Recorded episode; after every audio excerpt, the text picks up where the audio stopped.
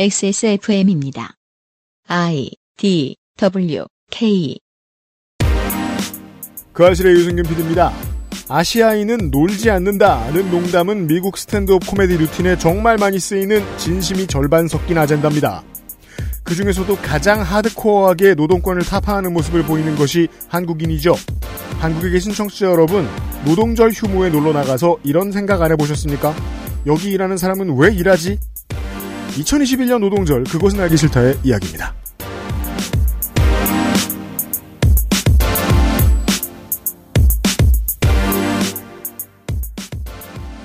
주말에 만났습니다. 저희들은 물론 주말에 방송을 하고 있지는 않습니다. 저희들은 다행히 주말에 쉽니다. 아, 윤세민 에디터도 그렇고요. 네, 안녕하십니까. 노동 친화적이지 않은 노동절에 전해드리네요. 토요일이잖아요. 그니까 말이에요. 오늘의 중요한 이슈고요. 그 외에도 관련된 이야기들을 덜어 해볼 겁니다. 이 문제에 대한 궁금증은 누구나 가지다가 그냥 속으로 덮어버립니다. 나 노는데 저 사람들 왜 일하지? 돈 받겠지? 쉽게 생각합니다. 나 일할 때 놀겠지? 하지만 생각보다 아닌 경우가 많습니다. 돈 받겠지? 생각보다 못 받는 경우가 많습니다. 아니, 그, 뭐, 저기 노동절에 일하면 원래 추가 수당 받아야 되잖아요. 그렇죠. 관련된 이야기들을 우리가 모두 놀 때 가장 열심히 일해야 하는 업계에 계신 분들에 대한 이야기로 나눠보도록 하겠습니다. 잠시 후에 할 거고요. 어, 그리고 시작 전에 디버깅을 좀 하겠습니다.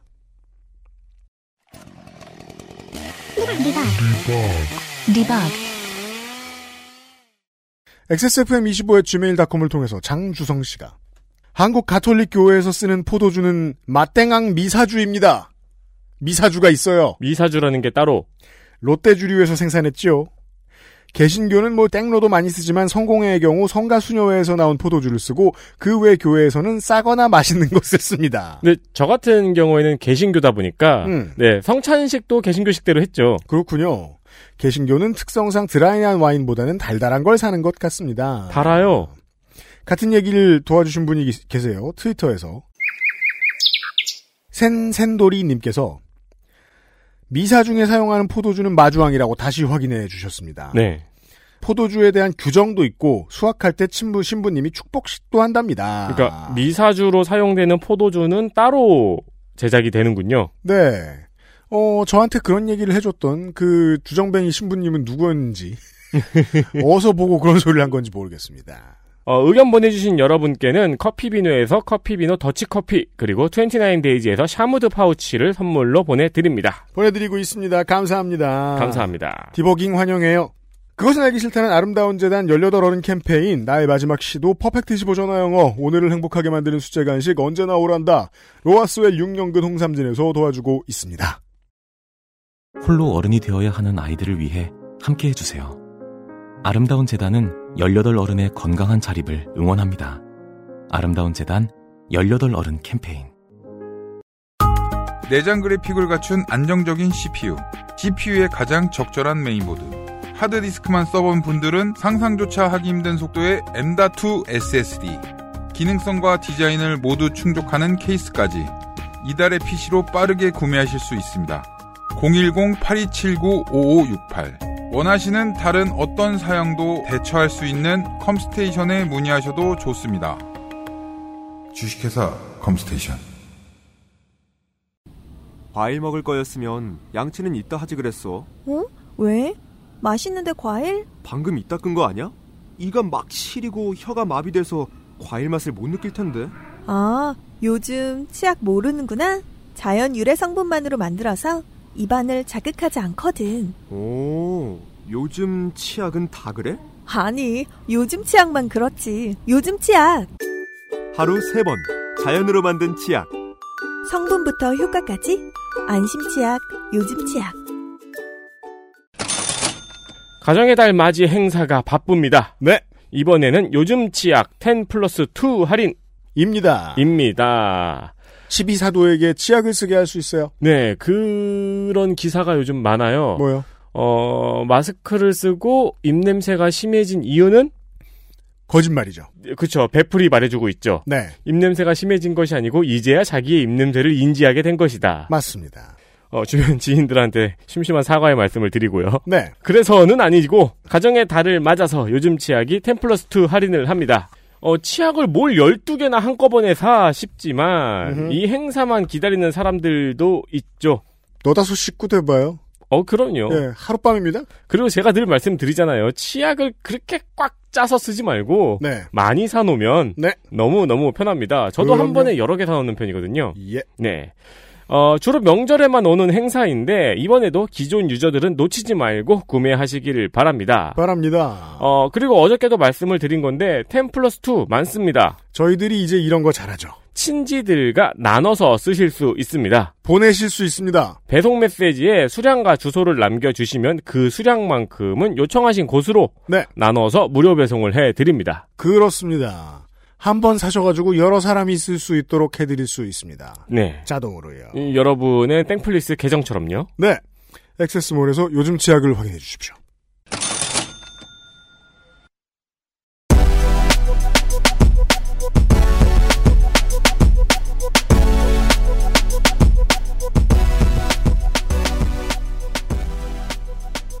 좀 전에 말씀드린 대로입니다.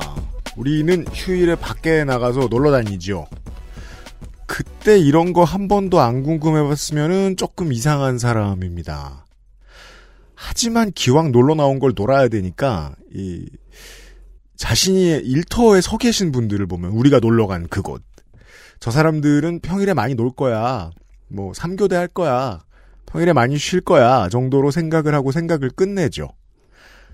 지난주 월요일에 서울지방고용노동청 앞에서 서비스연맹 백화점 면세점 판매 서비스 노조가 기자회견을 했습니다. 노동절 휴일에 대해서 근로기준법을 위반한 회사에 대해 진정서를 제출하면서 했던 기자회견인데요. 뭐가 문제인지 알아봅시다. 서비스연맹 백화점 면세점 판매 서비스 노조 샤넬 코리아 지부의 김소연 지부장이 XSFM 스튜디오에 나와 있습니다. 어서 오십시오. 네, 안녕하세요. 반갑습니다. 네, 반갑습니다. 샤넬 노조가 언제 처음 생겼습니까? 모르시는 분들 많을 거예요. 샤넬 노동조합, 지금은 샤넬 지부인데요. 샤넬 노동조합은 2004년, 04년이요? 네, 2004년 8월에 설립되었습니다. 17년이에요. 예, 맞습니다. 지금은 지부라고 말씀하시는 걸 보니까 당시에는 연맹에 소속이 안 돼 있고 자체적으로 만들었다는 말씀이십니까? 아, 애, 애초에는 2004년에는 자체적으로 만들었고요. 2007년에 서비스 연맹을 이제 상급 단체로 저희가 가입을 했고요. 3년간 자기들끼리 뛰었다. 네, 맞습니다. 그 얘기는요, 쉽게 말해서, 그, 청취자 여러분들, 뭐, 제가 그런 attitude의 사람인 거 이해하시고 계시겠지만, 뭔가, 노동계에서 이미 배운 사람이, 쉽게 말해 위장 취업이라고 하죠. 네네. 그렇게 해서 샤넬 코리아에 입사해서 만든 노조가 아니라는 뜻으로 들려요. 맞습니다. 저희가 자발적으로 필요해서, 아, 이렇게는 살 수 없다. 그냥 20대, 뭐 30대 초반 이런 때에, 아, 나는 판매직을 하고 있는데, 판매 서비스 하는 일을 계속 해왔던 분들이, 갑자기, 아, 갑자기는 아니죠. 꾸준히 쌓여왔던 어떤 걸 직접 노조를 만들어서 해결하는 걸로 3년을 해보다가 그 뒤에서야, 아, 연맹을 가볼까 해서 연맹을 가, 되게 오래됐군요. 네, 오래됐습니다. 샤넬이 거의 최초인 것 같은데요? 업계에서? 예, 맞습니다. 저희가 최초로 2004년에 만들었고요. 2005년에 로레알, 로레알 코리아가 로레알 코리아도 2005년, 아, 2000 제가 무지합니다. 역사가 긴 조합들이 있었군요, 이 업계에도. 네, 저희 다 10년이 넘었습니다. 아, 정말요? 네네. 그 백화점 면세점 판매 서비스 노조가 뭐 출범했다 이런 기사를 제가 본 건 작년이었거든요. 그래서 그런 노조들이 어 뭐 10년은 넘게 2004년, 2005년, 엘카는 2006년 네. 이런 식으로 이제 점진적으로 만들어지고 그 노동조합들이 서비스 연맹으로 모이면서 아, 예, 그렇죠. 노조 연대로 활동을 하다가 음. 2019년에 아 이제는 하나의 노조로 가야겠다라고 해서 저희가 이제 하나라는 말씀은 단일 직군. 이- 이 업종을 네. 예, 포괄하는 음. 사업장 그러니까 회사는 틀리지만 업종에서 일하는 그 노동자들은 같이 일하잖아요. 같은 일을 하잖아요. 아, 그런 걸 생각해 본 적이 없네요. 예. 여기서 말씀하시는 업종은 네네.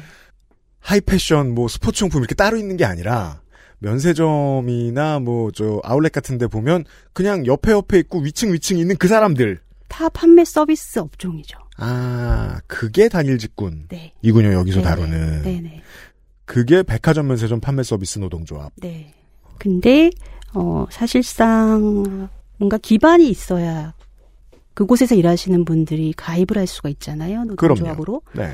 근데 우리는 그래도 10년 넘게 노동조합을 어 노동조합으로 역할을 했던 이제 경험이 있으니까 먼저 해본 사람들이니까. 네. 그래서 같이 모여서 하나의 노동조합으로 만들어서 이 많은 어, 서비스, 판매 서비스를 하는 노동자들을 함께 노동조합으로 같이 하자고 해야겠다. 기존의 서비스 연맹 산하에 있던 자체적으로 지부를 꾸리고 있는 곳들은 어디 어디가 있었습니까? 지금 로레알, 샤넬 코리아 말씀해 주셨는데 저는 뭐 그 외엔 록시땅 정도 알고 있고 클라란스도 있고요. 클라런스, 네, 네. 시세이도도 있고요. 네. LVMH라고 아, 네. 있고요. 루이비통. 네. 엘카, 엘카 코리아는 엘카. 예, 네. 굉장히 많은 브랜드들을 담고 있죠. 알고 있습니다. 저희가 백화점도 있고 면세점도 있잖아요. 네. 면세의 부루벨 코리아. 그건 뭐 하는 겁니까? 부루벨은 이제 그 에이전시예요. 그러니까 에이전시. 부루, 부루벨에는 그러니까 LVMH, 루이비통이 있고 아, 여러 패션이나 화장품들 다 네. 다루고 있고요. 유통 전문. 네네, 네네. 네네, 에이전시고 부루벨이 굉장히 크죠. 브루벨이 음. 있고 최근에는 로레알 계열의 면세 또 에이전시, 음. 삼경, 소메이, 하이코스 이런 데들이 있죠. 사실상 우리가 쇼핑몰이나 백화점 1, 2층을 걸어 다닐 때 볼 수 있는 곳들의 간판이 쭉 떠오르는 정도네요. 음. 거기에 소속된 분들이 있고 소속 안 된 분들이 계시고 네. 이런 노조를 따로 이제 모여서 만들었다는 건 보통 요즘의 추세를 보면 그런 의미일 수도 있겠네요. 그 꼭 지부가 우리 자체적으로 만들어지지 못하더라도 네. 회사가 방해한다거나 여러 가지 이유로 나설 사람이 없다거나 그래도 가입하고 싶으면 가입해라. 예, 맞습니다. 아, 네. 그러니까 내가 뭐 예를 들어 뭐 백화점 1층에서 여기는 저 실제로 노조 지부에 가입한 맹비를 내는 어떤 직원인데 저쪽에는 왜 보통 백화점 1층에는 그 네 개 브랜드 들어오면 백화점이라고 불러주잖아요. 우리나라 유통업계에서는 뭡니까? 샤넬, 루이비통, 에르메스 3대 명품 브랜드요? 그럼 그 중에 이제 노조가 조직이 안 돼 있는 곳에 계시는 분들도 계실 것이고 네. 나도 가입하고 싶다. 그러면 내가 꼭 지부를 만들지 않아도 되는. 예, 맞습니다. 아, 그런 의미군요. 백화점 면세점 판매 서비스 예, 노조는. 그래서 19년에 그렇게 저희가 예, 그걸 기대하고 모셨습니다. 네. 백화점에서 일하시는 분들 필요하시면 여기 연락하시면 되고요.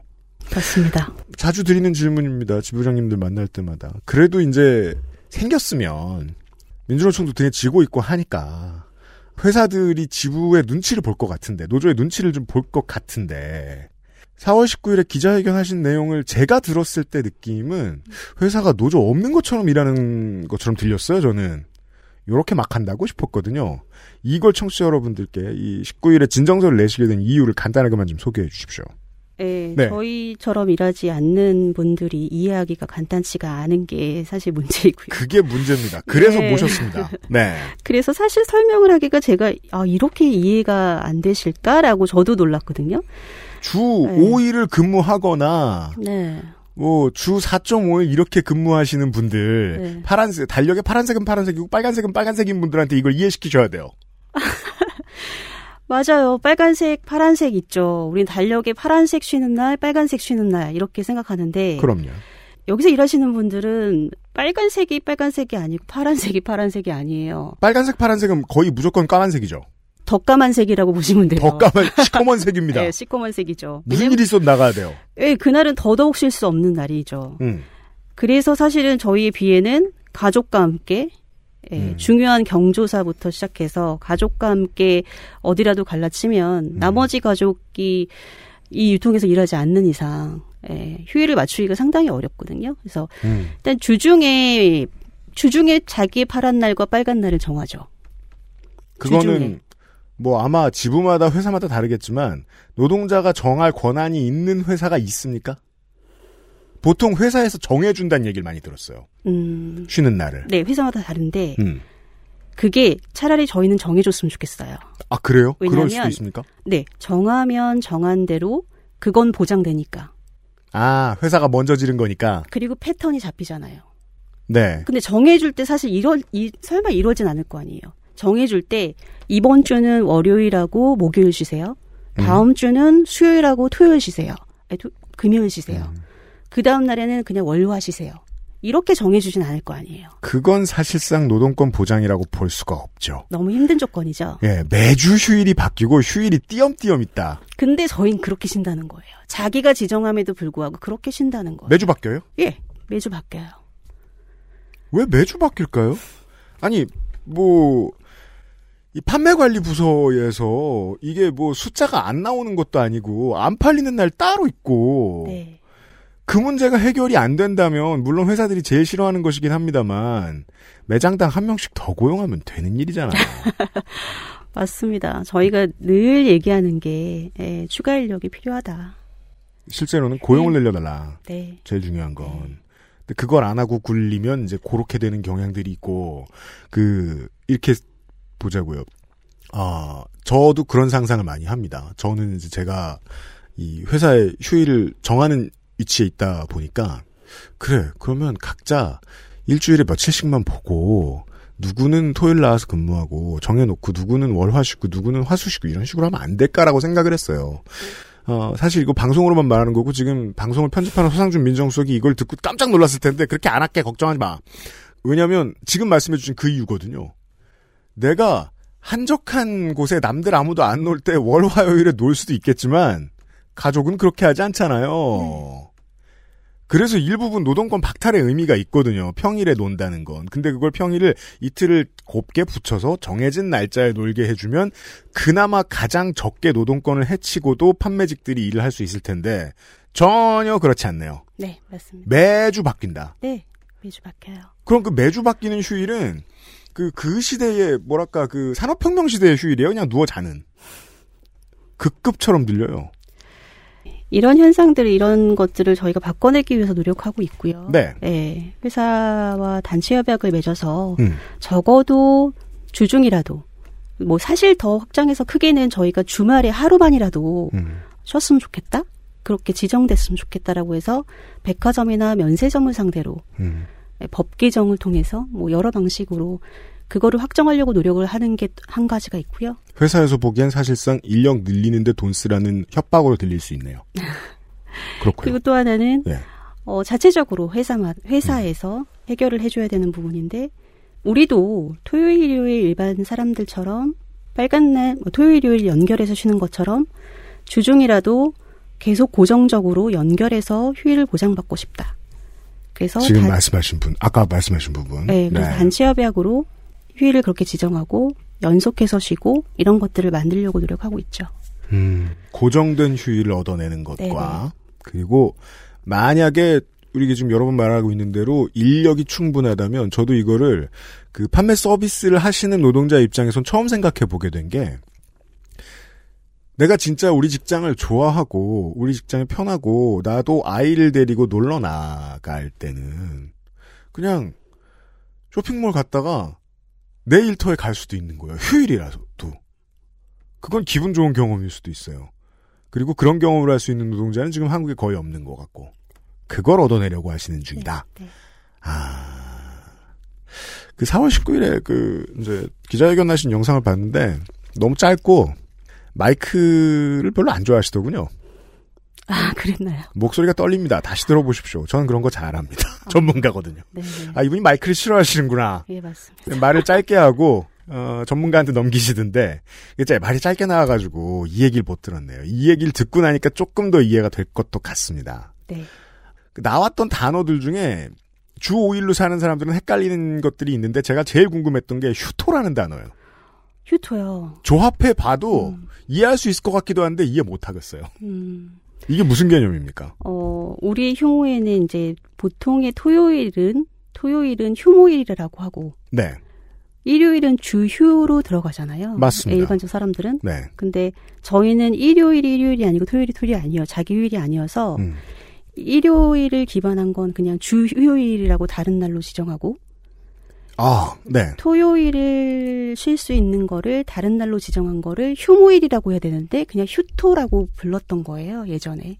그건 왜 그럴까요? 어, 저도 모르겠어요. 휴토라고 불렀어요. 서비스업과 판매업의 필요에 의해서라도 이런 건 법으로 지정될 필요가 있는데 그냥 편법으로 처리했다고 들리네요. 예. 그러니까 뭐, 저희는 예. 사실상 영문도 모르고 이제 휴토라는 단어를 예전부터 그냥 익숙하게 들었던 단어예요. 휴토라는 게.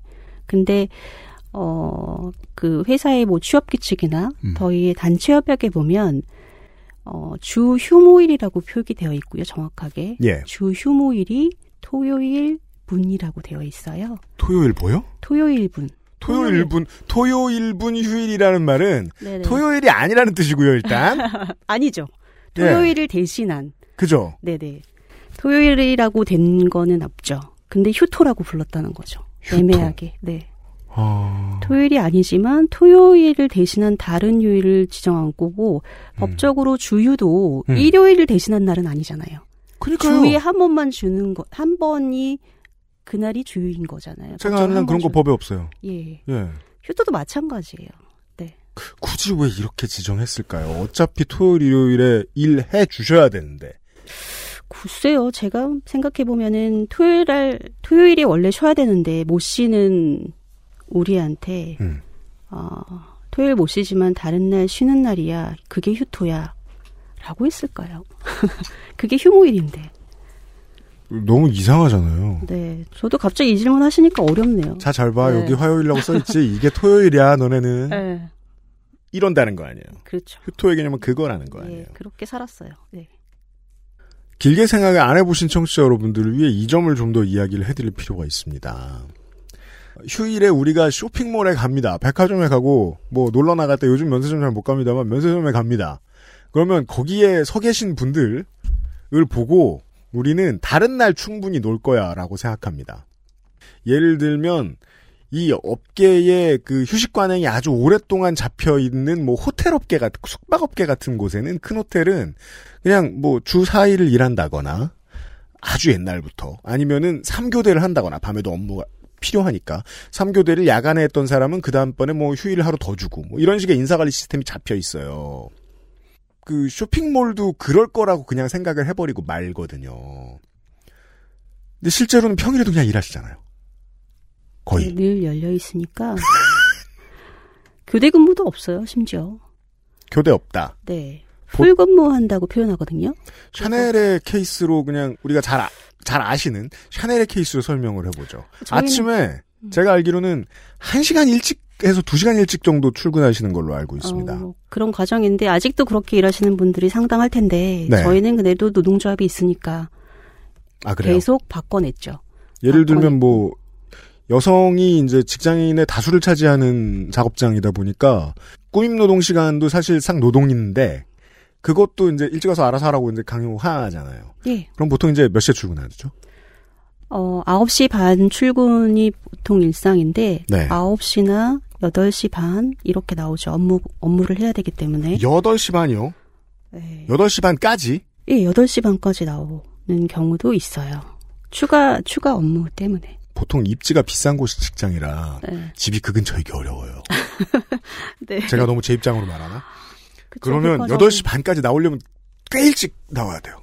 네. 6시, 7시에 나옵니다. 그렇죠? 네. 그리고 8시 반에 들어가요. 언제까지 일하죠? 그래서 12시간, 14시간 일한다고 얘기하는 거예요. 12시간에서 14시간이요. 그게 노동조합 만들고 저희가 10년 동안 그 바뀐 지 많이 안 됐어요. 오래 안 됐어요. 백화점의 영업시간이 기본 10시간이에요. 10시 반에 오픈해서 8시 또는 8시 반까지. 맞습니다. 그리고 쇼핑몰 같은 데는 10시까지 영업을 하고요. 네, 맞습니다. 근데 거기에서 교대 근무 시스템이 작동을 안 한다면 한 명의 노동자가 아침에 9시 반에 출근해서 8시까지 일한다는 거거든요. 무조건 지금 정부 안으로 바뀌는 근로기준법 위반이죠.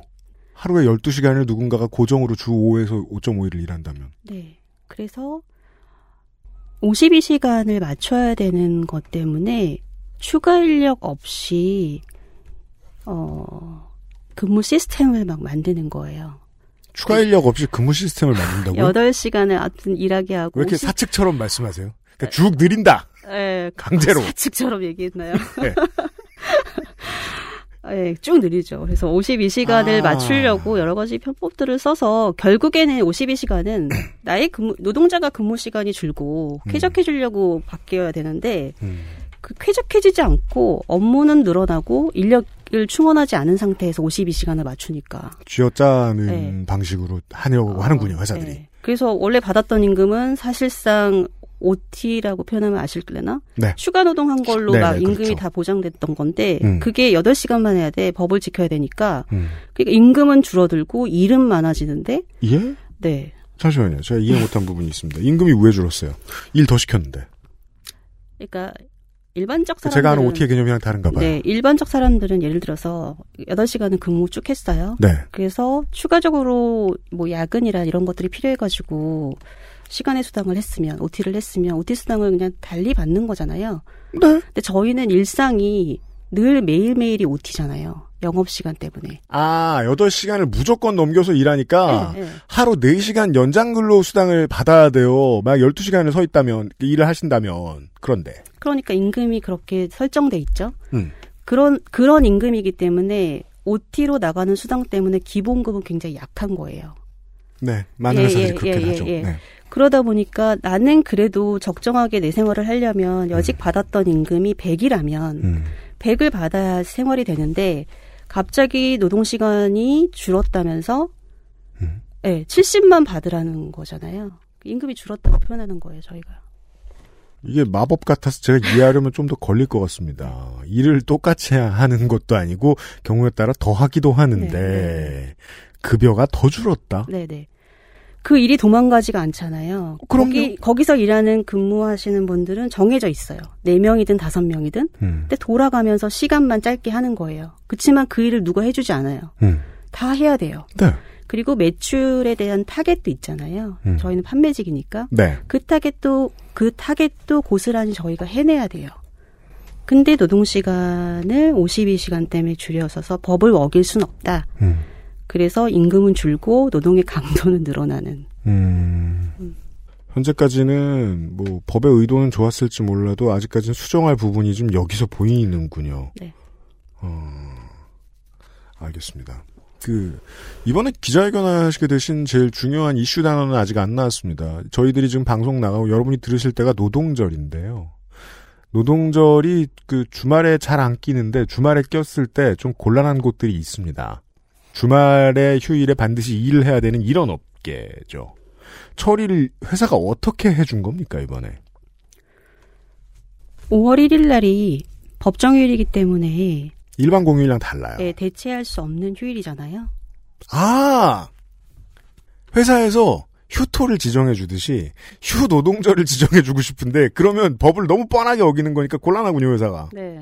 음. 근데 그날 저희는 다 일을 하-. 하잖아요. 예. 영업도 하고 있고 토요일이고 음. 심지어 음. 더 많은 사람들이 일해야 되는 날인데 문제는 회사가 거기에 꼈던 아까 휴토라고 잠깐 물어보셨던 네. 그 휴토가 겹쳤다는 거예요. 5월 1일과 휴토가 겹쳐서 네 법정 공휴일과 휴토가 겹쳤다. 네. 근데요. 그래서 5월 어려워요. 5월 1일을 못 쉬는 사람들에게 네. 휴토도 겹쳤으니까 둘 다 쉬지 말라는 거잖아요. 이, 일은 해야 되는 거는 뻔히 자기네도 아는데 아니 70%까지 계속 이해되다가 막판 해석에서 너무 이상하니까 제가 이해를 잘한 건지 모르겠어요. 아니 왜 둘 다 쉬지 말라는 거예요? 노는 날이 두 번 겹쳤으면 노는 날 두 번 주든가. 그 그게 맞죠. 노는 날이 두 번 겹쳤는데 한 네. 번밖에 줄 수 없대요. 근데 한 번도 못 주는 실정이라는 거죠. 근데 두 번 겹친 것도 사실 맞지 않는 거예요. 우리는 토요일이 쉬는 날이 아니잖아요. 네.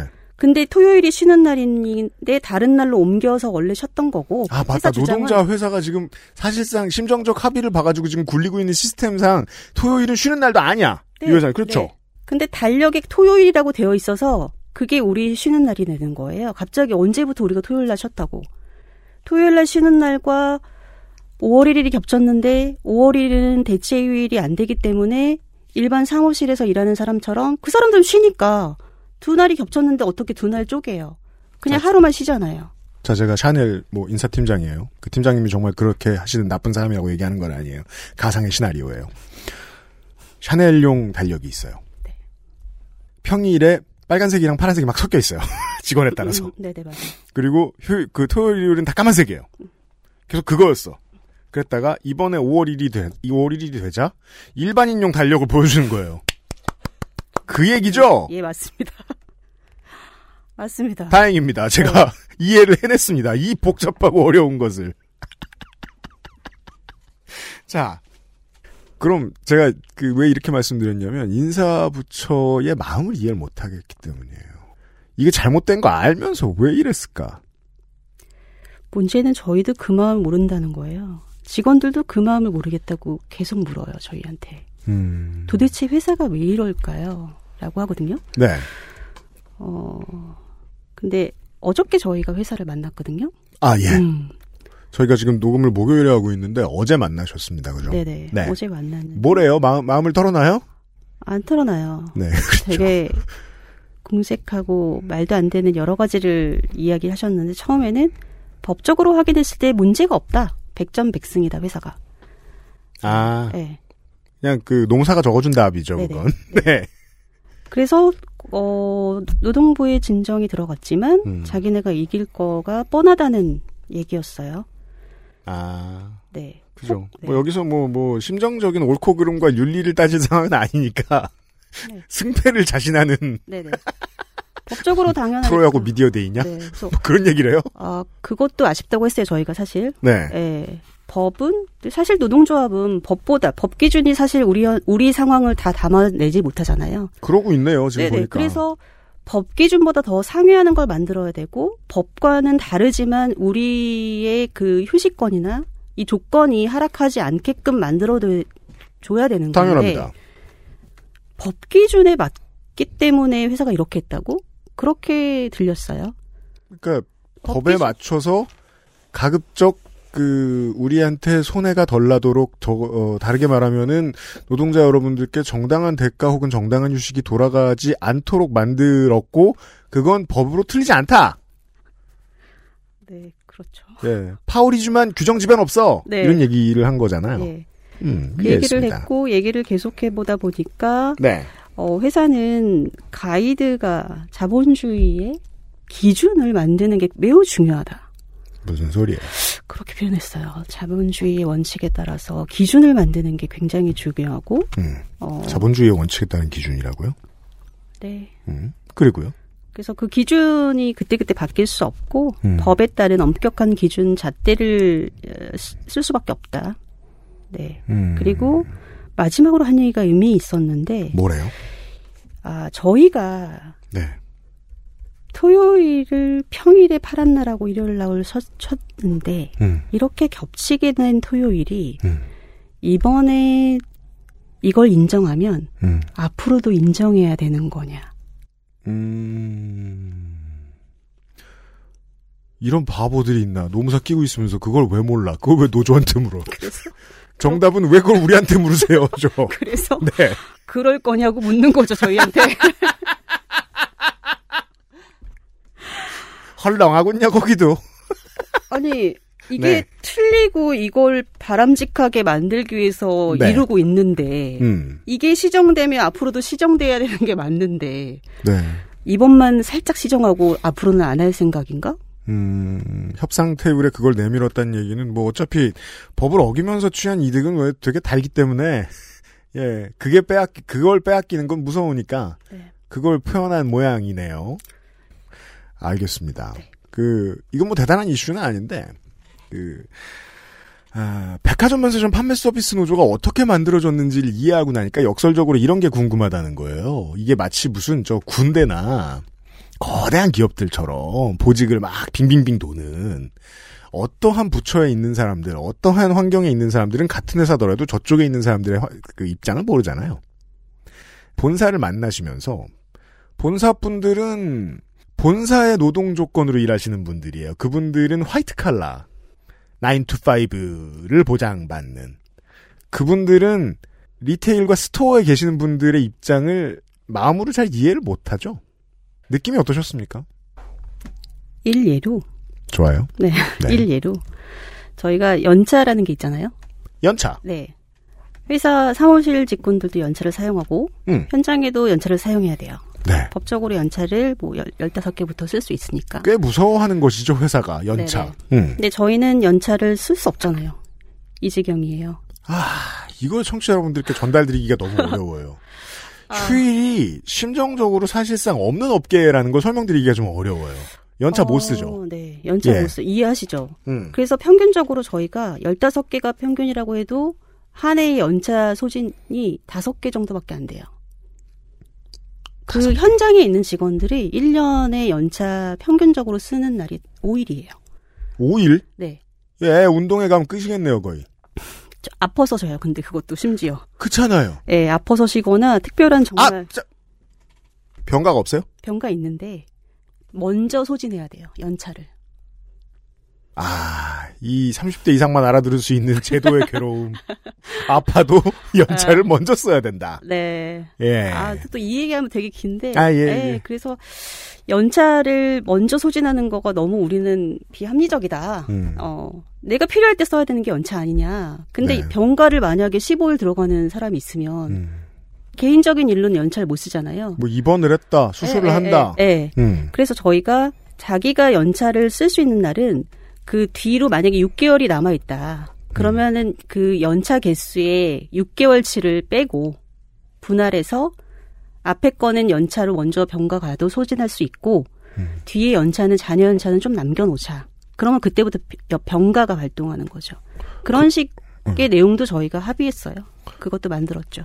저는 사실 그것도 막 100% 합리적이라고 보진 않지만 지금 하는 것보다는 훨씬 합리적인데 맞아요. 앞부분 얘기 때문에 너무 충격을 받았습니다. 네, 그래서- 15일 연차인데 아파도 그것부터 써야 되면 어쩌다 개복 수술이라도 한 번 받으면 연차가 다 날아간다는 거예요. 네.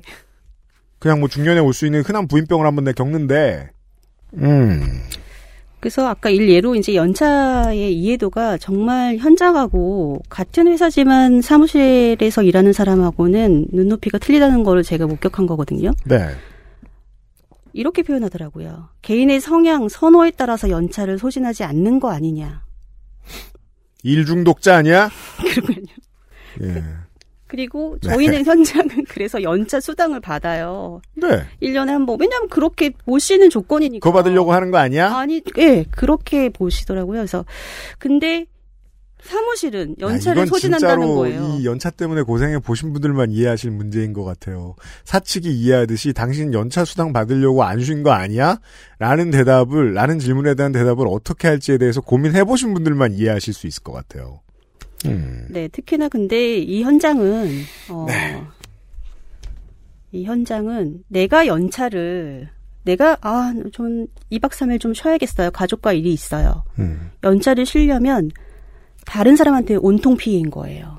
매장에 상시 근무해야 되는 인원이 있거든요. 네. 그러면 내가 연차를 내 개인 선호나 사유에 의해서 쉰다고 했을 때 다른 사람들은 그 일을 감당해 줘야 되거든요. 잠깐 밀어놨다가 하는 업무가 아니라 늘 열려 있는 공간에서 판매하고 서비스해야 되니까.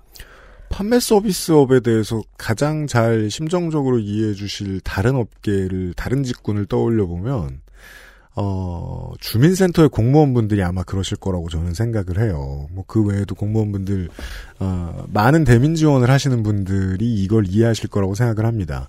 내가 자리를 비우는 순간 재난이 시작되는 이제 샤넬 지부장님이 나오셨으니까 샤넬이에요. 어, 우리 앞에 줄 정리하는 남자분이 있습니다. 보통 매장마다 한 분인가요?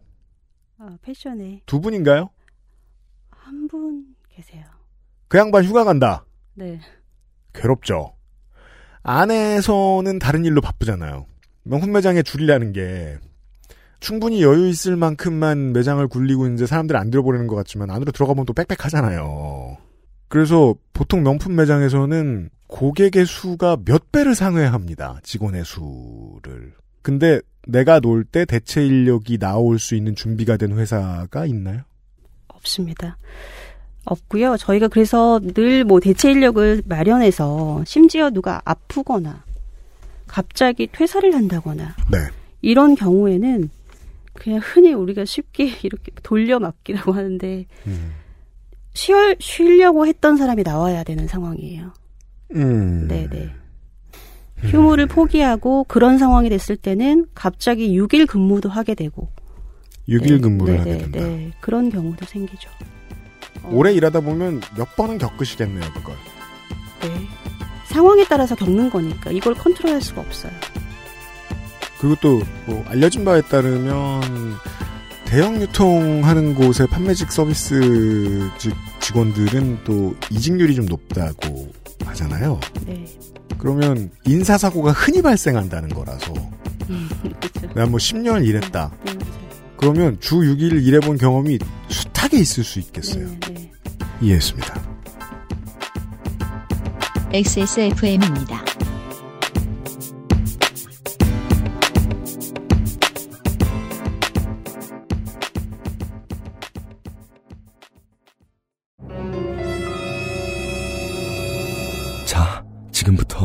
머리라는 단어를 입 밖에 꺼내면 죽는 거야. 데일리라이트 맥주 효모? 어, 야! 아, 그건 머리에 좀, 어, 어, 아! 말할 수 없는 고민? 직접 확인해 보세요. 데일리라이트 맥주 효모. 뭔가 그곳을 떠난다는 게 되게 믿기지가 않았거든요. 반평생보다 더 많이 자랐는데 갑자기 떠나게 된다니까 믿기지도 않았고 여러분의 독립은 몇 살이었나요? 보육원의 아이들은 만 18세가 되면 시설을 나와 홀로 살아가야 합니다. 어른이 되기는 아직 이른 나이. 곁에 아무도 없다면 그것은 자립이 아니라 고립입니다. 18. 홀로 어른이 되어야 하는 아이들을 위해 함께 해주세요. 아름다운 재단은 18 어른의 건강한 자립을 응원합니다. 아름다운 재단 18 어른 캠페인. 요즘 치약 뭐 쓰세요? 요즘 치약이요. 요즘 치약. 까다로운 사람들의 치약. 안심 치약. 요즘 치약.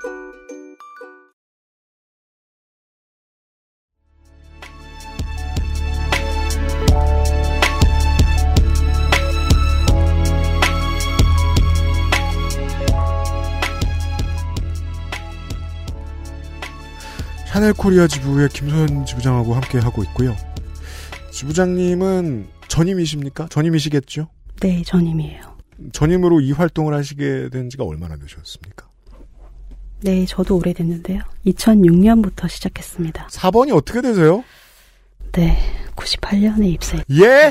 1998년에 입사했어요. 가만 있어 봐. 22년이 아니네. 23년이네. 네. 샤넬 코리아에서 23년. 네, 그 중에 16년을, 17년을 네. 노조 일을 하신. 그럼 본인도 그, 그 조합원들에게 사과할 일이 많겠네요. 이거밖에 못 얻어내서 미안하다. 네, 늘 가시방석이고요. 늘 미안한 마음 많고, 사실 뭐 계속 뭐가 잘 안 되고 이런 어려움들이 지속되는 거를 맘 같아서는 진짜 요즘에 빈센조 까사노가 되고 싶은 마음. 그, 드라마 안 보시나 봐요. 아, 네. 저도 잘 안 보는데 요즘에 그게 인기가 많더라고요. 네, 안드로이드가 소개해드리겠습니다. 네. 죄송합니다. 아, 예. 그니까, 화가 났다. 네, 음. 늘 화가 나고 사실 그 정도 이제 업력이 되셨으면, 본사와의 관계가 좀 더 그, 다층적이, 다층적으로 발전되어 있어야 한다는 기대가 있을 수 있어요, 조합원들은. 본사에 친구도 많고, 음. 어떻게 저렇게 관계가 돼서, 이런저런 조건, 이 정도 정도 조건들은 얻어다 준다더라. 그게 어렵죠. 근데 저는 오래됐는데 네. 예, 본사에 계신 분들이 많이 바뀌셨어요. 본사도 본사대로 안 좋군요, 노동 조건이. 저희보다 안 좋은 건가? 많이 바뀌었어요. 아마 많이 힘들어하고 계실 건데 물론 뭐 노조위원장님한테 어. 뭐 여쭤볼 건 아닙니다만은 이제 제가 뭐 오시기 전에 공부를 좀 해보니까 아 샤넬의 정규직 처우가 업계에 비해 그렇게 좋- 업계 평균에 비해 좋진 않다고 들었어요. 이건 아마 본사 직원들 얘기일 수도 있겠죠. 근데 본사 직원들이 안 좋다고 말하는 수준하고 판매직 하시는 직원 여러분들 수준 안, 수준 좋네 안 좋네 비교하는 거하고 차이가 크잖아요. 네네. 수입 차이가 큽니다. 백화점 뭐 1층에서 일하게 되는 거 그렇게 뭐 고연봉을 기대할 수 없죠.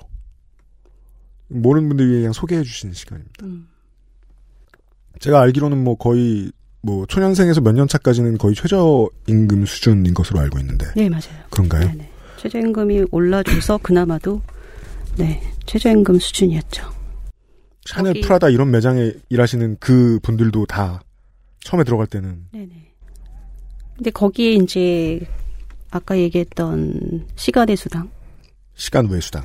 추가적으로 일을 하지 않으면 임금을 보장받기 힘든 뭐 커미션이라고 하는 커미션. 인센티브 뭐 이렇게 표현하기도 하는데 어 누구는 한- 인센티브 많이 번 저도 그런 줄 알았는데 그것도 사실은 얼마 안 되던데요? 회사가 딱 설계해놔요. 그러니까 뭐 사실 뭐 설계? 쉽게 보험회사처럼 네. 개인의 실력 발휘를 해가지고 뭐 예. 최고치를 찍고 이런 조건이 아니고요. 그럼요. 그 매달 매달 타겟 설정을 회사가 하죠. 목표를 이만큼 목표를. 예, 목표를 설정해 주는 거가 회사 권한이고 음. 거기에 이제 회사마다 다 틀려요. 그 판매 수당을 어떻게 줄 건가 개인에게. 제가 음. 들은 곳에서는 한 곳에서는 0.1%라는 얘기를 듣고 너무 충격을 받았어요. 네. 0.1%라는 얘기는 천만 원짜리 물건을 팔아도 만 원이라는 얘기거든요. 인센티브 같은 소리 하고 있어. 라는 생각이 아, 들었습니다. 그렇게 생각하시나요? 그런 건 그런 거 아니에요? 그러면 더 저는 더 좋은 조건이라고 생각하는데요. 그래요? 수도 없이 파는데 네. 판매한 거에 따라서 받는 게 아니고요. 그러면요? 네, 뭐 이렇게 예? 예. 전체 판매를 해야 되는 게 뭐 2억이다, 네. 3억이다 이렇게 음, 있잖아요. 음. 그 판매 매출을 달성해야 되고 네. 그 달성한 거에 계산을 해보진 않았지만 그 판매액에 계산이 될까? 전체 판매액에 음. 그것도 굉장히 복잡하게 설계를 해놔요. 음. 제품군에 따라서 이 제품군은 몇 퍼센트를 팔아야 되고 이 네. 제품군은 몇 퍼센트를 팔아야 돼 복잡해요. 그래서 게임이 그런 게임이면 아무도 안 할 겁니다. 그러니까 굉장히 다양하게 많이 판매해야지 판매 수당을 받게 음. 되는 조건이에요. 현장에서 파는 사람이 바로 직관적으로 이해할 수 있게 돼 있지 않군요. 예, 맞아요. 그거예요. 이거 팔면 얼마 주는 건데 이게 없어요. 사실 복잡해요. 아. 마지막까지 해봐야지 알게 되는. 그나마 목 있을 수 있는 목표 의식도 좀 뺏어갔네요. 그러니까 그- 그 목표 의식이 참 그게 희한한데 명확한 목표를 가지면 중간에 좀 쉬엄쉬엄 하기도 하고 막 하잖아요. 네. 그 끝까지 열심히 하는 거예요. 한 달을. 안 그러면 안 되는 네네. 상황입니다. 네. 네. 뭐 그래서 그런 임금들이 포함되어 있어서 네. 힘들게 일하는 거에 비해서 임금이 너무 작죠. 게다가 뭐 처음에 들으셨다시피 가족과의 삶 혹은 뭐 내 삶의 개발이라도 사실상 이 회사를 나서서 사는 삶의 질은 상당히 떨어질 수밖에 없다는 것도 이미 청취자분들 들으셨고요. 사측이 그렇게 말했다고 하셨습니다. 아, 우린 안 질 거다. 그럼 고용노동부에 가보시면 거기도 똑같이 얘기합니까? 여러분이 질 것입니다. 뭐래? 그렇진 않고요. 네. 어, 고용부, 고용노동부의 근로감독관은 사실상 저희 얘기를 처음 들었을 때, 어, 우리 얘기가 너무 맞지라고 하셨어요. 뭐 초짜예요. 네. 네. 네. 이미 알고 있어야지. 아무튼. 네. 네. 또 회사 얘기를 들어보니까 나름의 또 이해가 된다고 하시더라고요. 아 예. 네, 그래서 안타깝게 좀 시일이 좀 걸린다. 5월 1일까지 저희는 좀 정리 그 전에 돼서 음. 우리가 조금 이 불안하잖아요. 힘들고 이 과정을 겪고 있는 게. 음. 그래서 좀, 좀 시원하게 좀 정리가 돼가지고 5월 1일 맞았으면 좋겠는데 네. 안타깝게도 좀 시일이 걸린다. 본부에도 의견을 물었는데 고용노동부에서 본부에 의견을 물었는데 음. 아, 아직 명쾌한 답이 없다라고 얘기를 하시더라고요. 그래서 저희는 좀 올바른 판단을 고용노동부가 했으면 좋겠고 빨리 시정 조치가 내려졌으면 좋겠다는 게 저희 입장이고요. 고용노동부는 사실 좀 애매한 상황입니다. 발전된 듯 하면서도 상당히 뒤처진 노동 영역에 대해서 듣고 있는 기분이 드는군요. 이게 어, 일하시는 분들이 이런 처우를 겪은 지가 어제 오늘 일이 아닐 텐데 음, 정부 부처는 뭔가 처음 듣는 것처럼 예, 처음 해보는 일인 것처럼 반응한다는 건 어, 그동안 깔고 앉아 있었다는 반증이 되기도 하고 알겠습니다. 그렇죠. 사례가 많이 없을 수 있죠. 이게 저희 사례가. 그럴까요?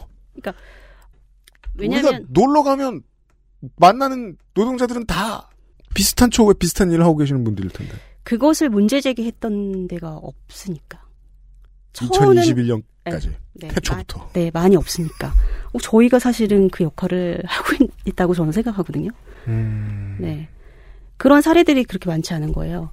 네. 회사가 최초에 어 이게 뭐 어떤 근거로 판단을 했냐라고 저희가 질문을 했을 때 회사가 1994년에 네. 있었던 사건을 보고 판단을 했다고 얘기를 하더라고요. 그 뭐예요? 서태지 3집 발매요?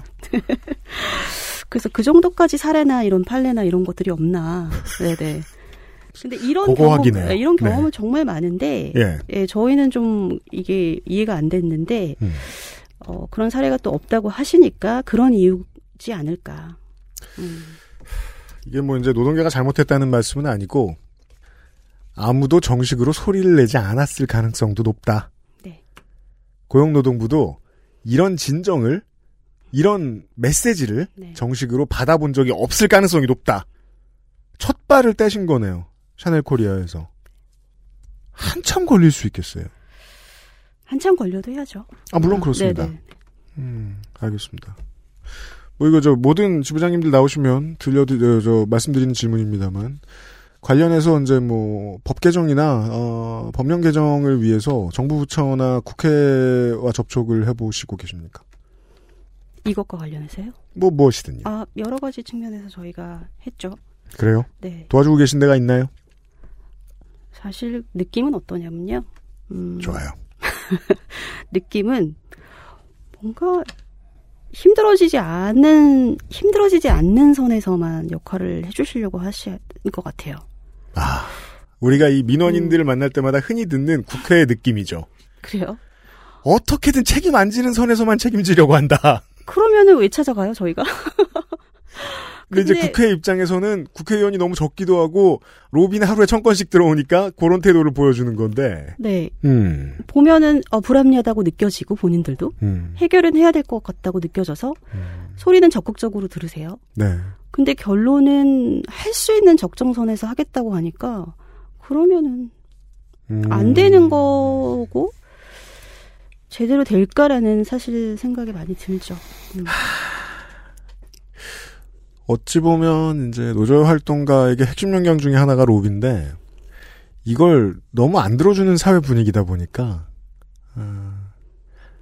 서로 뭐 고용노동부는 저희가 이제 유통산업발전법 관련해서 백화점이나 면세점에 휴일이나 이런 것들을 좀 지정해서 쉬자 네.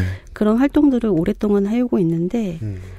서로 간에 정부 네. 부처 간에 이 역할은 고용노동부의 얘기를 하셔야 될 것 같습니다. 아 던지기를 한다. 예. 아니죠. 이거는 이쪽에서 하시는 것 같습니다. 그래서 같이 해볼까요? 이러면 아직 그런 게 계속 반복되고 있어요.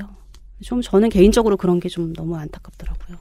계속 토스를 한다. 혹은 어느 순간 눈빛을 봤더니 귀뚱으로 듣더라. 하는 건 이 조직이 낼 수 있는 힘이 무섭지 않다거나 아, 이 조직을 도와줘서 얻을 수 있는 게 별로 없다거나 둘 중에 하나거나 둘 다입니다 보통. 음. 산업안전 자원 산잡. 아, 네, 네네. 산자부가. 네, 네.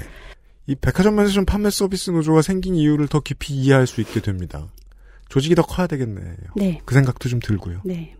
이쪽에 나와 있는 사람들도 세력이고 표라는 걸 좀 보여줄 필요가 있겠다는 생각도 들고요. 알겠습니다. 어, 저희는 지금 평일에 녹음을 하고 있어서 노동절이 이틀 남았는데 이틀이면 긴 시간은 아니에요. 뭘 할 수 있는. 네, 저희는 이렇게 하기로 했어요. 어떻게 해요? 5월 1일 날 출근 안 하는 게 어때요? 죄송합니다. 출근 안 하기로 했습니다. 오! 진짜요? 네, 권리 행사를 하기로 했어요. 여러분 샤넬 일부 매장이 비어 있습니다. 가지 마세요. 아 가실 때 참고하세요. 조합원이 몇 분이죠? 와 이거 지금 최초 공개. 조합원이 몇 분이죠? 조합원은 400명이고요. 400분. 네. 판매직 서비스직 직원의 총수는 어떻게 됩니까? 샤넬 코리아는.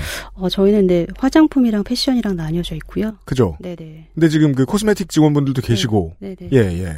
근데 조합원은 패션은 아니에요. 화장품 쪽. 아. 네네네. 코스메틱. 네. 코스메틱은 전국에 한 70개 정도 있어요. 쇼핑몰. 쇼핑몰. 뭐 IFC나. 아, 네. 그럼 대형 쇼핑몰. 네. 음, 그곳에서 이번 노동절에 네. 어, 샤넬 코스메틱 매장에 가시면 어떻게 돼 있나? 안 열려 있거나 점장이 울고 있거나. POP가 세워져 있겠죠. 남들 다 바쁠 때. 어 좋네요. 네.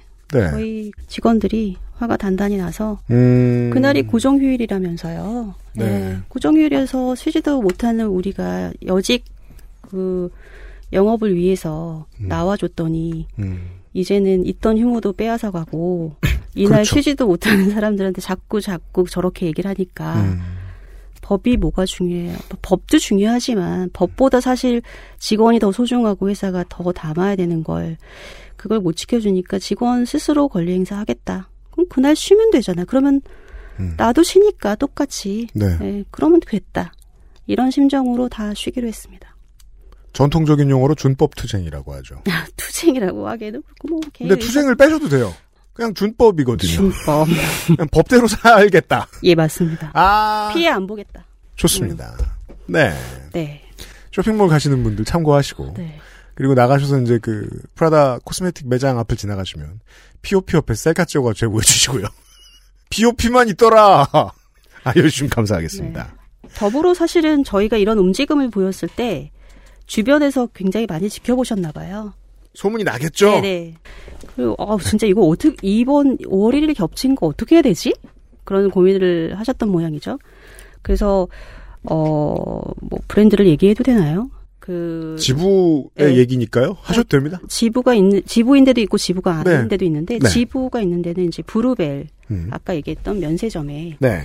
에, 브루벨 코리아에서는 음. 저희 상황을 이제 듣고 바로 3일로 아. 세 번의 휴일을 가져라. 네. 라고 나왔고요. 그리고 이솝이라고 혹시 아시나요? 이솝.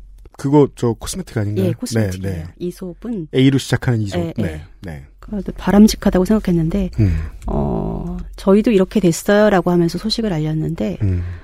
현장의 직원들은 세 번 쉬고 네. 거기에 더불어서 본사에서 근무하시는 분들도 음. 어, 그 다음 월요일에 한 번 더 쉬어서 세 번을 맞춰줬대요. 오. 오히려 더 이건 뭐 회사 이름 말씀하셔야죠. 이런 거 홍보해줘야 되니까. 네네 그렇게 했고 음. 롯데백화점의 그 직영 그 롯데백화점에서 근무하시는 분들 있잖아요. 네. 그분들도 세 번을 쉰다고 하더라고요. 음. 어, 샤넬이 왜 이렇게까지 하는지 모르겠다라고 다들 얘기하시거든요. 보통의 노동 현장하고 좀 반대되는 분위기네요. 음. 보통 싸우면 먼저 얻고 음. 이게 얻으면 소문이 나서 우리도 조직화를 하든 싸우자라고 네. 이야기가 되는데 저기서 싸우는 걸 보고 음. 싸우는 사람들은 잘 안 됐는데 와 우리 저거 해야지 회사들이 본받았다. 근데 그거는 사실상 감정적으로 그렇게 하- 감정적으로만 할 수 있냐는 건 아닌 것 같아요. 이게 정당하니까 저건 아닌 것 같다라고 해서 우리도 빨리 시정하자. 음. 그럴 가능성이 있지 않을까요? 사측이 봐도 막 사측에 네, 네. 아마 뭐 HR 담당자 일 네, 네. 드릴 텐데 봐도 아니 나도 쉴 땐 쉬어야 음, 되고 샤넬은 왜 저래? 맞아요. 아 그러니까 그런 결정을 하죠. 아니면 끝까지 지켜보고 했을 텐데 그러게요. 예, 결론이 나기 전에 이렇게 움직인 건 저는 좀 그렇지 않았을까. 네. 음, 관련해서 이번에 그 노동절 관련한 휴무 보장이 좀 더 전향적으로 바뀐 이 관련된 업계 분들 예, 있으시면 제보 좀 해주시길 부탁드리겠고요. 그러나 여전히 비슷한 상황에 처해 있어도 대처하기 어려운 게 이 업계입니다. 리테일에서 일하는 스토어에서 일하는 노동자 분들입니다. 이분들께 에, 끝으로 한 말씀을 좀 부탁드리겠습니다. 일단 저는 그 질문 딱 들, 듣자마자 생각난 거는 네. 노동조합 하세요.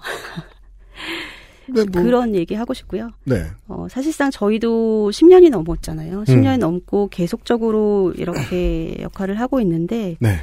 호시탐탐 뭐 호시탐탐 계속 계속 뭔가 이슈가 있어요. 바꿔내기가 사- 쉽진 않고 어 이거를 어 당당하게 당당하게 본인의 권리들을 행사할 수 있는가 그런 측면에서 이제 혼자는 힘드니까 노동조합 함께 하자라고 얘기하고 싶은 게 가장 첫 번째고 네. 그렇게 해서 같이 바꿨으면 좋겠다. 그리고 사실 판매 서비스 노동조합 리테일에서 근무하시는 분들이 음. 그런 조건들이 일, 너무나도 당연시 돼서 여지까지 오잖아요. 서서 네. 일하는 게 당연하고 음, 화장실을 고객용을 쓰지 못하는 게 당연했고, 음. 네 이런 휴일들이 정말 그게 당연했다고요? 그런 것들을 스스로도 아 이거 너무 힘들어라고 하지만 누구도 그거를 바꿔주려고 노력하지 않았고 나 스스로도 아 이거 불편한데 사장님 바꿔주세요. 이거는 아- 근데 너는 여기 선택했잖아 이 직업을 하고 있잖아. 이건 선택 너가 선택한 거고 이걸 모르고 들어오지 않았잖아. 라고 하면서 마치 어 그거는 우리의 선택이고 숙명처럼 받아들여야 되는 것처럼 산단 말이에요. 법을 어기는 것이. 네, 근데 법도 완벽하게 우리를 우리를 보호해주는 법들이 아 그렇구나. 이건 지금 법도 못 따라가고 있구나. 예, 네, 예. 법도 못 따라가서 이게 저희가 볼 때는 야, 헌법 아니야? 다 빠져나가는구나. 계속 여기 갇혀서 이래야 돼? 음. 이런 것들이 사실 많은데 네. 다 같이 사실 자각했으면 좋겠고 알려내는 역할 저희가 많이 할 거고요. 네, 알겠습니다. 네. 네. 네. 네. 어, 맞아요. 오래된, 뭐, 오래된 곳 아니래도 마찬가지이겠지만, 오래된 백화점, 큰 쇼핑몰 이런 데 가보면, 여긴 화장실이 왜 있지? 싶은 화장실이 가끔 있거든요. 보통 거기가 직원 전용이군요. 어, 지금 알았어요. 되게 열악하죠. 일반 고객들이 사용하는 화장실하고는 청소 상태가 좀 다르고. 네, 네. 5, 60대 어른들이 믿는 이 전통적인 노동자 상 혹은 이 노동의 가치라는 게 지금은 많이 타파된 것처럼 느낀다면 제가 상당히 철이 없는 사람이겠죠. 음, 아직도 이 업계가 그런 모양입니다. 뭔가 겁나 독해야 되고 당연히 가지고 가야 될 기본적인 권리를 많이 희생하는 사람이 좀 더 신뢰를 받는다거나 이런 곳. 그냥 업계 전체가 잘못됐다고밖에 볼 수 없지요. 뭐 오늘 하루 놀러 나가셨다면 이 다니시면서 어, 쇼핑 다니시면서 유심히 한번 보시기 바랍니다. 특히나 샤넬 코스메틱 매장도 자세히 보세요. 서비스 연맹 백화점 면세점 판매 서비스 노조 샤넬 코리아 지부의 김소연 지부장이었습니다. 나와주셔서 감사합니다. 불러주셔서 감사합니다. XSFM입니다.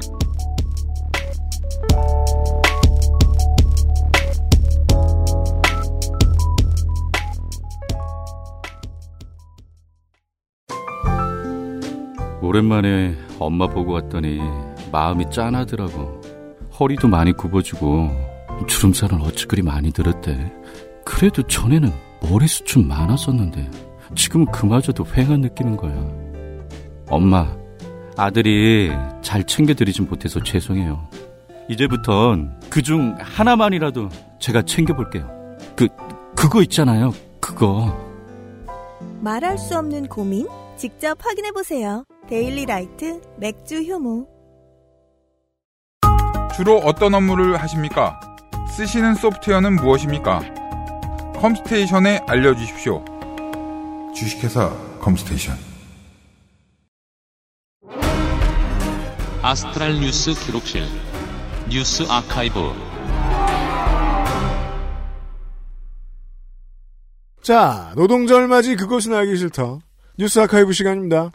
134년 전입니다. 1886년 5월 1일. 네. 시카고에서는 하루 8시간의 노동시간을 보장하라는 시위가 있었습니다. 음흠. 참여 인원이 얼마였는지는 이게 기록마다 좀 다르더라고요. 네. 네, 30만이라는 데도 있고 3만이라는 데도 있습니다. 음. 중간에 뭐 8만, 10만 뭐 이런 숫자도 있고요. 네. 뭐 잠깐 왔다가 딴 데 가서 맥주도 마시고 이제 당구 치는데 자기 차례가 와가지고 다시 가서 치고 오고 그럴 수 네. 있습니다. 누구는 이제 하체해야 될 시간이어서 급히 가고 아, 운동해야 돼서? 네, 네. 뭐, 뭐 그랬겠죠. 음. 이 시위는 3일 동안 이어졌습니다. 음. 그런데 5월 3일 경찰이 발포를 합니다. 그래서 6명의 노동자가 사망합니다. 바로 다음 날인 5월 4일 노동자들이 다시 모여서 전날 사망 사건에 대해서 경찰을 규탄하고 그리고 사망한 노동자들을 추모하는 집회를 엽니다. 네. 그 왠지 엄청나게 폭력적이고 막 뒤집어졌을 것 같잖아요. 그러니까 뭐예요. 양인들은 다 때려 부수고 불 지르는 거 아니야? 왜냐면 전날 6명이 죽었으니까요. 네. 어, 근데 또 기록을 보면은 그렇진 않았더라고요. 그러게 말이에요. 네. 이게 나중에 이제 미화가 됐을까. 원래는 폭력 시위였는데. 네. 의심이 들어가지고 좀 더 살펴봤는데. 음. 당시에 참석자나 아니면 이제 시카고 시장도 음. 집회가 평화적이었다고 그 집회 현장에서 선언했다고 합니다. 네. 평화 집회가 진행이 되고 밤 10시가 넘었습니다. 음. 뭐 집에 간 사람도 있겠고요. 음. 늦게나마 유산소 하러 간 사람도 있겠죠. 그렇죠. 그리고 아직 남아있는 노동자들과 경찰이 대치를 하고 있는 상황이었어요. 음. 근데 갑자기 경찰 쪽에서 폭발이 일어납니다. 네. 누군가가 경찰 쪽으로 사제 폭탄을 던진, 던진 거죠. 음. 경찰 한 명은 그 자리에서 사망합니다. 그리고 여섯 명이 다쳤습니다. 음. 예, 그러니까 폭발이 일어났잖아요. 네. 그 경찰은 또 바로 대응 사격을 해버려요. 그래서 사실상 이제 사상자의 숫자가 명확하지도 않은데 기록으로 보면은 경찰 6명과 민간인 4명이 사망을 하고 사고가 확산됩니다. 네, 노동자 70명, 경찰 측 60명 이상의 부상자가 나왔다고 합니다. 음. 이런 사고가 일어납니다. 네. 범인으로 무정부주의자 그룹 8명이 체포됩니다. 음. 이 세금을 아까워하는 사람들이죠. 이 무정부주의자들이 범인이라는 증거는 하나도 없었어요. 유일하게 재판 중에 나왔던 증거가 있는 거는 이 8명 중에 한 명이 폭탄을 만들 수 있는 지식이 있었다는 겁니다. 네. 그 지식만 있었던 거고 실제로 이들이 폭탄을 만들었다는 증거 그리고 폭탄을 던졌다는 증거는 하나도 안 나왔습니다. 하지만 이들 중 한 명은 종신형이 선고가 되었고요. 음. 나머지 7명은 교수형을 받습니다. 그랬답니다. 네, 그 7명 중 한 명은 자살을 했고요. 음. 4명은 형이 집행돼 버립니다. 음. 그리고 남은 3명은 나중에 사면이 됐습니다. 음흠. 어, 이렇게 휘뚜루마뚜루 그냥 흘러갔는데 네. 문제는 진짜 범인을 모른다는 겁니다. 그렇죠. 그래서 음모론이 나옵니다. 음. 이 요즘에는 유튜브랑 큐아논 때문에 이 음모론이 너무 진지하게 소비가 되니까 아, 예. 예, 이런 말을 잘 못하는데 음. 저는 원래 약간 음모론 되게 좋아하거든요. 정말 할 수 없는 말이죠. 네네. 그러니까 인터넷에서 음모론 같은 거 찾아가지고 읽고 이러는 거 재밌어 하거든요. 네. 뭐, 낫, 그 달 뒤편에 나치 기지 있고 막 이런 거 있잖아요. 네. 네. 네. 아, 근데, 근데 요즘엔 이런 얘기를 못 하겠더라고요. 하면 안 되죠, 이제. 네. 네. 범인을 모르잖아요. 음. 그래서 음모론이 나옵니다. 네. 이 무정부주의자 내에 경찰과 자본가의 프락치가 있었고, 음. 이 폭탄 테러는 경찰의 자작극이었다는 음모론이 나왔습니다. 네. 네. 아직까지 정확한 경위는 몰라요. 음. 확인을 했어야 확인을 해주죠. 그렇죠. 이 음모론은 그렇다 칩시다. 음. 그리고 그 이후의 시나리오를 보면은 네. 우리가 흔히 아는 이야기대로 이후 미국의 노동 운동은 탄압받고 위축이 됩니다. 예. 미국 전역에서요. 네. 이게 이제 좀 해석이 갈리는 부분이죠. 이 덕분에 노동운동이 성장했다고 말하는 사람이 있는가 하면 더 많이 탄압받게 됐고 위축됐다고 말하는 사람들이 있는데 전자는 정말로 이것 때문에 성장한 무언가에 의해서 이득을 받은 사람들입니다. 어, 그 당시 미국 최초 최대 노동자 단체는 노동자 단체는 노동기사단이었습니다. 노동기사단. 네. 이 노동기사단은 이 사건으로 국가 전복 세력으로 낙인이 찍혀서 쇠퇴합니다. 음. 그리고 같은 해 12월에 미국 노동연맹 AF, AFL. AFL 네. AFL이 창설이 되고 이 AFL이 미국 노동운동의 주도권을 잡게 됩니다. 그렇습니다. 이 AFL의 F는 페더레이션인데 이 세력에 따라서 이것을 연맹이라고 부르기도 하고 연합이라고 부르기도 하고 총연맹이라고 부르기도 합니다. 네, 이, A, 이 AFL은 당시부터 지금까지도 유구한 역사를 갖고 있습니다. 네. 자본가와 타협하고 백인 숙련공의 이익을 우선하고 정치인 로비의 공을 어마어마하게 들이는 노조로 유명합니다. 네. 현재까지도 그 역사를 유지하고 있어요. 음흠. 약간 왠지 익숙한 이야기죠. 줄여서 부르면 미국 노총. 그러니까 원래 노동자들의 이제 집- 그 단체가 있었는데 어, 쇠퇴하고 다른 미국 노총이 생기는 그렇죠. 네. 한편 이 사건은 그와 별개로 또 전 세계에 알려지게 됩니다. 음. 1889년 프랑스에서 혁명 100주년을 기념해서 열린 제2 인터내셔널 국제 노동자 협회 창립 대회에서 이 사건이 화두에 떠오릅니다. 미국에서 저런 일이 있었단다. 그렇죠. 그리고 이거를 기려서 1일 8시간 노동을 공식적으로 국제사회에 요구를 하고요. 네. 5월 1일을 노동절이라고 선포합니다. 이걸 요구한 지 130년이 돼 간다는 얘기입니다. 그렇습니다. 네. 이게 메이데이의 시초입니다. 음흠. 즉 노동절의 시초는 미국에서 있었던 사건입니다. 하지만 그 북미 대륙에 사시는 분들은 5월 1일이 노동절이 아니라서 헷갈리죠? 어, 그렇죠. 미국과 캐나다는 5월 1일이 노동절이 아니죠. 음. 왜냐하면은 5월 1일은 빨갱이들이 정한 날이라는 거죠. 네. 네, 그래서 그걸 인정을 못 하겠다는 겁니다. 음. 그리고 안 그래도 5월 1일 날 노동자들의 시위가 많이 일어나요. 네. 왜냐면 참사가 있었잖아요. 음. 네. 그래서 미국은 5월 1일을 준법의 날이라고 정합니다. 그렇습니다. 그게 무슨 소린가 싶어요. 네. 그러니까 그 시위가 일어나니까 시위하지 말라는 거죠. 준법의 날에. 네. 그리고 노동절은 9월 첫째 주 월요일로 옮겨놨습니다. 음. 네. 우리나라에도 이런 비슷한 일이 있었죠. 그래요? 근로자의 날이 한국노총 창립일로 아, 그렇죠. 까먹고 있었네. 네, 옮겨져 있었잖아요. 네. 네, 그게 89년에 바뀌었나 그랬죠? 미국엔 미국 노총, 한국엔 한국 노총. 어, 사실 이 노동절도 그러니까 9월 첫째 주에 있는 네. 그것도 인정을 안 하려다가 음. 이 5년 뒤인 1984년에 풀먼 파업 네. 진압에서 사망자가 너무 많이 나오니까 음. 노동계 눈치를 보느라고 공휴일로 지정을 한 겁니다. 그렇답니다. 네, 다만 5월 1일은 안 된다는 거죠. 그렇답니다. 어, 참고로 이 풀먼 파업은 미국 철도노조의 전국 단위의 파업이었거든요. 네. 굉장히 큰 파업이었습니다. 음. 어, 이때도 AFL은 참가하지 않았습니다. 그렇습니다. 네. 풀먼 파업은 나중에 또 말씀드릴게요. 네. 현대사, 어느 나라 현대사를 봐도요, 어, 사람들이 진짜 원하는 가치는 한두 해에 실현되지 않습니다. 1890년대의 이야기를 들어봐도 1일 8시간을 보장하라고 얘기를 하잖아요. 그럼 이제 140쯤 먹은 기자가 이제 그걸 쓰는 거죠. 1일 8시간 노동 요구 지겹다. 그분은 지겨워야 돼요. 사는 것도 지겨우실 수 있거든요. 예. 그러면 이제 지겹다, 이제 좀 해줘라, 이렇게 써야죠. 네. 그렇게 변화가 어렵습니다. 그 왜 그러냐면 저는 그걸 이제 사람들의 어, 마음속에 있는 커뮤니티를 휘어잡고 있는 공통된 또 어떤 두려움 그리고 그 두려움에서 오인된 반감이라고 생각하는데 어, 그런 류의 반감은 아직도 심해요. 현장에서 노동하는 자도 주인이다. 현장에서 노동하는 자도 주인이다. 국민이 주인이다. 이런 말에 심한 반감을 가진 사람들이 많아요. 그게 아닌 이상은 노동절을 노동절로 부르는 걸 합의를 안 해주는 나라가 어디 있습니까? 이유가 있을 거 아니에요. 음. 저는 집단적인 두려움의 표현이었다고 봅니다. 이거는 이제 그 원리를 찾아라랑은 다른 거예요. 북미 대륙에 계신 여러분 원리가 원리가 아니죠 거기는. 왈도. 이름이 월도죠 월도. 네. 월도를 찾아라죠. 네. 근데 그건 원리가 두려워서 한 건 아니거든요. 하지만 노동절은 어떤 두려움을 심어 주었습니다. 북미 대륙의 자본가들과 일반 상식선에서 말이죠. 네. 그게 100년 전 얘기입니다.